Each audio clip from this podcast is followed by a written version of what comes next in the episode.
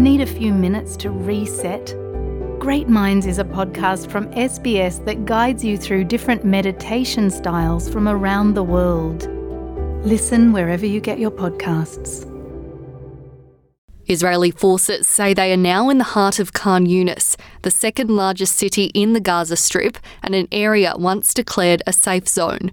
Israeli government spokesman Eylon Levy says their troops continue to battle Hamas militants in Khan Yunis. Our commando forces are conducting raids in Khan Yunis and battling Hamas terrorists, with forces striking targets using precise real time intelligence. In the north, we have also seen intense fighting between IDF forces and Hamas forces in Jabalia and Shaja'iyah, which have been completely encircled. We have broken through their defensive lines, and those terrorists are now emerging from their underground tunnels to engage our men in close combat. Gaza's Hamas run health ministry says at least 350 Palestinians have been killed in the last 24 hours. Shadi Abu Samra, who witnessed the airstrike, says dozens of people are feared to be buried beneath the rubble.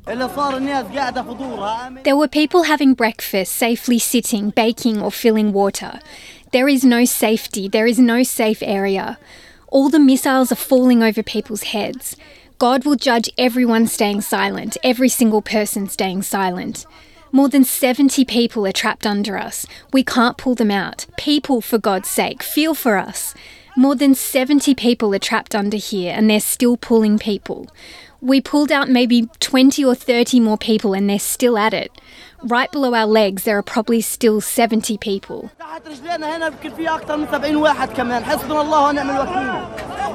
Tens of thousands of Palestinians are fleeing to Rafah in southern Gaza in a desperate attempt to escape the Israeli airstrikes. Mounir Al Nibris is among the 1.87 million Palestinians displaced by the war. He says he was told to come to Muwasi, a so called safe zone and refugee settlement turned small town in southern Gaza. We came here according to the army's call because the area is safe as they promised us. To be frank, the area had no services. It was really challenging. Tents were overcrowded, with each one housing 30 to 40 people. We are suffering from the very cold weather, and there are no necessities of life. There are queues for everything, even to get drinking water. We are suffering a lot because of this, and the children are deeply depressed due to the situation. We are suffering like hundreds of thousands of our people.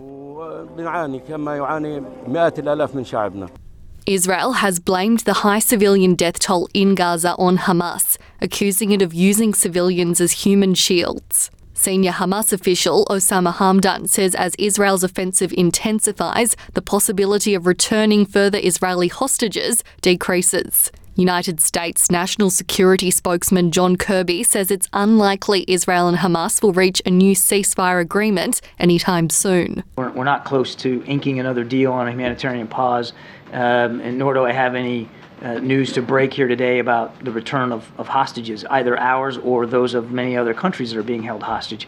Um, we're still trying to get as much information as we can about the hostages that are being held. We have some information, as I said before, on some of the hostages because their families are talking to us, and that's been a terrific source of information and context. Meanwhile, hundreds of people have gathered in Tel Aviv to light the first candle of Hanukkah with families of hostages held by Hamas militants in the Gaza Strip. 16 year old Amit Shani, a released hostage, was among those who addressed the crowd.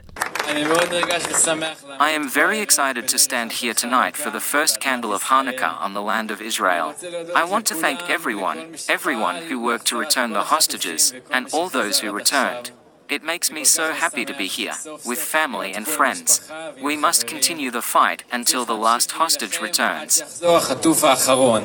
In other developments, arrangements are being made for Australia's Foreign Minister Penny Wong to visit the Middle East in the new year. Ahead of that visit, the government will send Assistant Foreign Minister Tim Watts alongside opposition spokesman Simon Birmingham to Israel next week. A spokesperson for Foreign Affairs has said Australia's been working with countries that have influence in the region to help civilians and to, quote, reinforce the need for the just and enduring peace that all of us want. Deputy Prime Minister Richard Marles says accordingly it is right for senior ministers to travel to the country. We maintain uh, good relations with Israel as we do with uh, a, a, number of countries in that region and, of course, across the world. This is all uh, itineraries which are worked out. Um, uh, pretty close to when that travel occurs, but ultimately that's a matter for uh, the foreign minister, but, but her travel is entirely appropriate.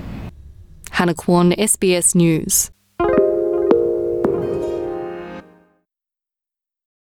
Why do people want to be at work? To feel heard, appreciated, part of something, and to know there's a career path for everyone. Inclusive workplaces are linked to increased innovation, productivity, and employee satisfaction. Make your organisation a place where people want to be. For inclusion and diversity training, visit inclusion-program.com.au.